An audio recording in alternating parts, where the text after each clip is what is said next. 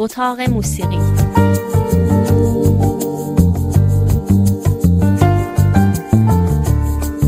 فرید وهابی.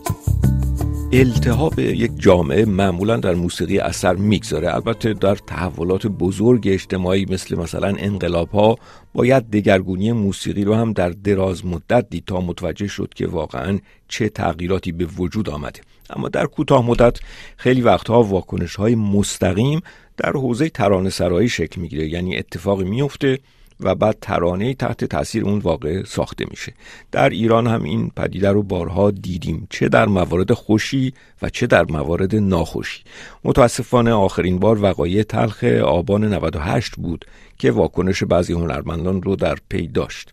در دنیای ترانه و موسیقی به خصوص دو واکنش داشتیم که بیش از همه جلب توجه کرد. یعنی دو اثر یکی ترانه محسن نامجو به اسم یادار و دیگری کار هیچکس یا سروش لشکری به اسم دستاشو مشت کرده.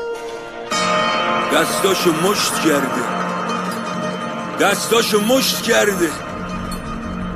همه دار ندار بردن. یه کویر مونده فقط و لب تشته همه آرزوهاشو کشتم ولی جنازه تحویل نگرفته.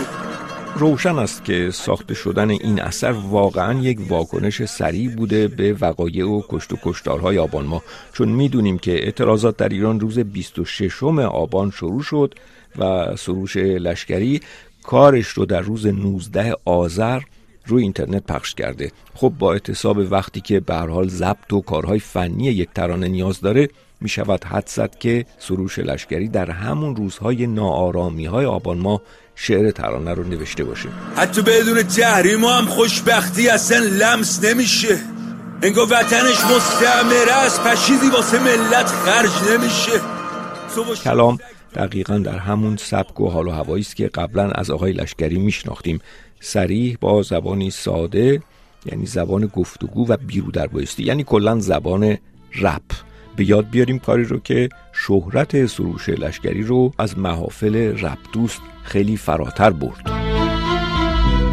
اینجا تهرانه یعنی شهری که هرچی که توش می‌بینی باعث تحریکه. تحریک روح تا تو آشغال دونی. می‌فهمی تو هم آدم نیستی یا آشغال اینجا همه گرگم میخوا باشی مثل بره. بزا چش و گوش تو من واکنم یه ذره. اینجا تهران لعنتی شوخی نیستش. خبری از خب به حال زبان رپ زبان سریح و بدون کرشمه و گاه زمخت و تند هست. اما شاید دشوارترین کار برای یک رپخان و یک رپ نویس نیفتادن در تله حرفای عادی باشه چون زبان رپ باید زبان کوچه و خیابان باشه و از مسائل واقعی روز حرف بزنه. خیلی ها تصور می‌کنند که دیگر دقدقه های شاعرانه به هیچ وجه در اون مطرح نیست. و دیگر هرچه به ذهن می‌رسه می‌شود گفت. در حالی که حتی اگر ملاحظات شاعرانه رو بگذاریم کنار حداقل یک قطعه رپ باید ملاحظات قصه گویی رو رعایت کنه و جمع و جور و به اصطلاح ساختارمند باشه. تله دومی که خیلی وقتا رپ نویس ها در اون میفتند تله درشتگویی یا به اصطلاح حرف بد زدن هست. همونطور که توی سینما سکس یا خشونت به هر حال توجه بیننده رو جلب می‌کنه توی ترانه هم آوردن یکی دو کلمه زشت و یا زمخت یا فحش فورا گوش ها رو تیز می‌کنه. این ضعف کلا در کار سروش لشکری دیده نمیشه. چندین سال اشکشو در آوردن و دیگه اشکی واسه گاز اشکاور نمونده.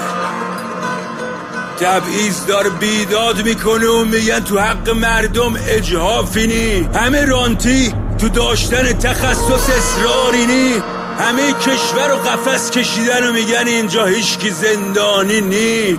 همه رو لخ کردن و میگن این پوشش چرا اسلامی نی. اما برگردیم به اتفاقات آبان 98 که مثل رویدادهای خرداد 88 و شاید مثل همیشه دو نوع واکنش رو همراه داشت. یکی بدبینانه یکی خوشبینانه. یکی نگاه به شرایط حاضر و دیگری نگاه به آینده. به قول دیگر یکی متکی به واقعیات و دیگری متکی به آرمان ها کار هیچکس یا سروش لشکری یعنی منظورمون همون ترانه دستاشو مشت کرده است. بیش از هر چیز توصیف شرایط سخت کنونی است. اگرچه در ترجیبند فقط یک خط با یک مصرع خوشبینانه تکرار میشه یعنی عبارت ما همه با هم هستیم. داد می‌زنه. که این جنایت رو از یاد می‌بره. دار جون به لب رسیده رو فریاد می‌زنه. ما همه با هم هستیم.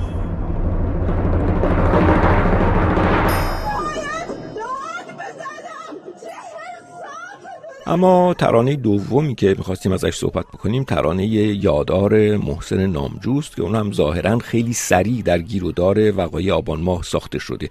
شعر البته مال خود محسن نامجو نیست و احتمالا باید از داخل ایران به دست نامجو رسیده باشه. عنوان ترانه یعنی یادار مسلما آدم رو به یاد شعر معروف ده خدا میاندازه. اما فکر اصلی شعر که می‌شود گفت بیشتر خوشبینانه است فکر قشنگ و بدی است. می‌گوید اون روزی که شاد و رقصان خواهی بود و از ته دل میخندی و شادی می‌کنی ما رو از یاد نبر. یاد مردگانی که زنده اند و میدانی از یاد نبر خون را خون را که شتک می‌زد.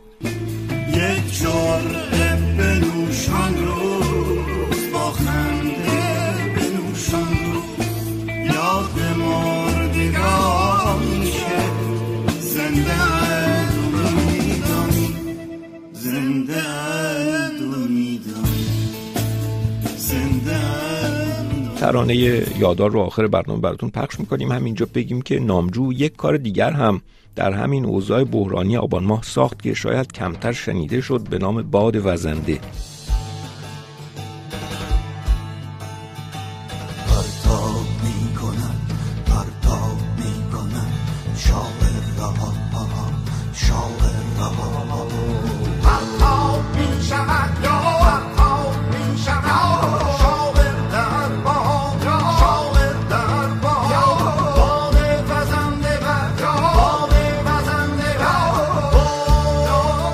برگردیم به اون نگاهی که گفتیم می‌تونه خوشبین باشه یا بدبین و آینده خوب رو تصور بکنه یا اکنونی زشت رو توصیف بکنه. بعد از وقایع خرداد 88 یعنی ده سال پیش سروش لشکری یک کاری ساخته بود که خیلی هم موفق بود به اسم یه روز خوب میاد. شعرش شاید به دلیل حسرت سمیمانهی که درش هست بسیار به دل میشینه. یه روز خوب میاد. که ما همو نکشیم. به هم نگاه بد نکنیم. با هم دوست باشیم و دست بندازیم روشونه های هم. آها. مثل بچگی ها تو دبستان. هیچ کدوممونم نیستیم بیکار در حال ساخت و ساز ایران. و اجازه بدید به یک کار مشابه دیگر هم اشاره بکنیم. گروه زدبازی در همون ایام یعنی باز در همون هولوش خرداد 88 کاری رو منتشر کرد به اسم کوچه. این کار برای کسانی که دنیای رپ رو می‌شناسند از کارهای خاطر انگیز شده. این ترانه کوچه باز هم همون حسرت رو در خودش داره. توصیف دنیایی ساده اما شیرینه. شعریست خیلی واقع گرایانه تر از کار هیچ کس. فکر می‌کنیم که این شعر یعنی شعر کوچه برای هر کس که زندگی خانوادگی عادی در ایران رو دیده یا تجربه کرده خیلی معنادار و خیلی حسرت برانگیز باشه. زد بازی کوچه خیلی خوبه خونه خیلی دوره کبوتره می‌خونه اون که روی بوم خونه نشسته رو به رومه بچه های کوچه با تو پلاستیکیشونی بیرون دونه دونه. مامان مشغول آشپزی حرف نداره باش کسی. یه گوش ناراحت نشسته دستش دست کاغذی و بابا سر کاره. بابا فکر ماه بابا قهرمانه. آره بابا قهرمانه. آسمون آبیه جای اون خالیه که باشه و ببینه انقدر حالمون عالیه. خیابونا شلوغ و هر جا آب جوب جاریه. اینجا خوب جاییه آره خوب جاییه. درخت خب در پایان برمیگردیم به ترانه یادار با صدا و موسیقی محسن نامجو. شعر نمی‌دونیم از کیست. این ترانه هم عرض کردیم در همون روزهای منتشر شد که صحبت از شمار کشته شدگان وقایع آبان ماه بود. یادار با صدای محسن نامجو. تا هفته آینده.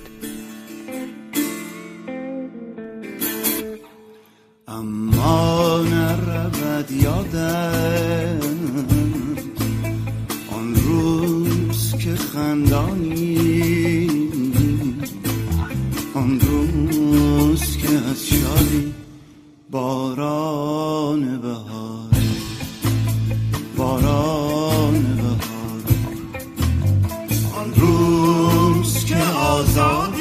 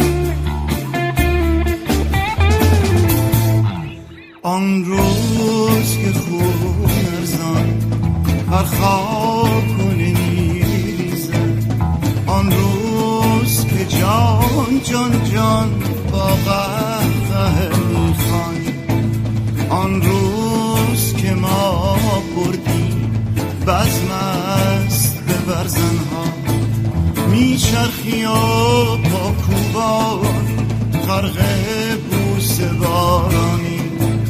آن روز که نزدیک آن روز که یادش خوش.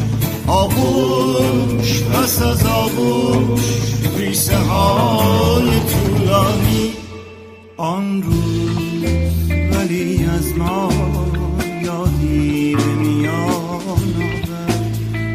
رفتیم غریبان بی صدا پنهانی. یک جرعه بنوشان روز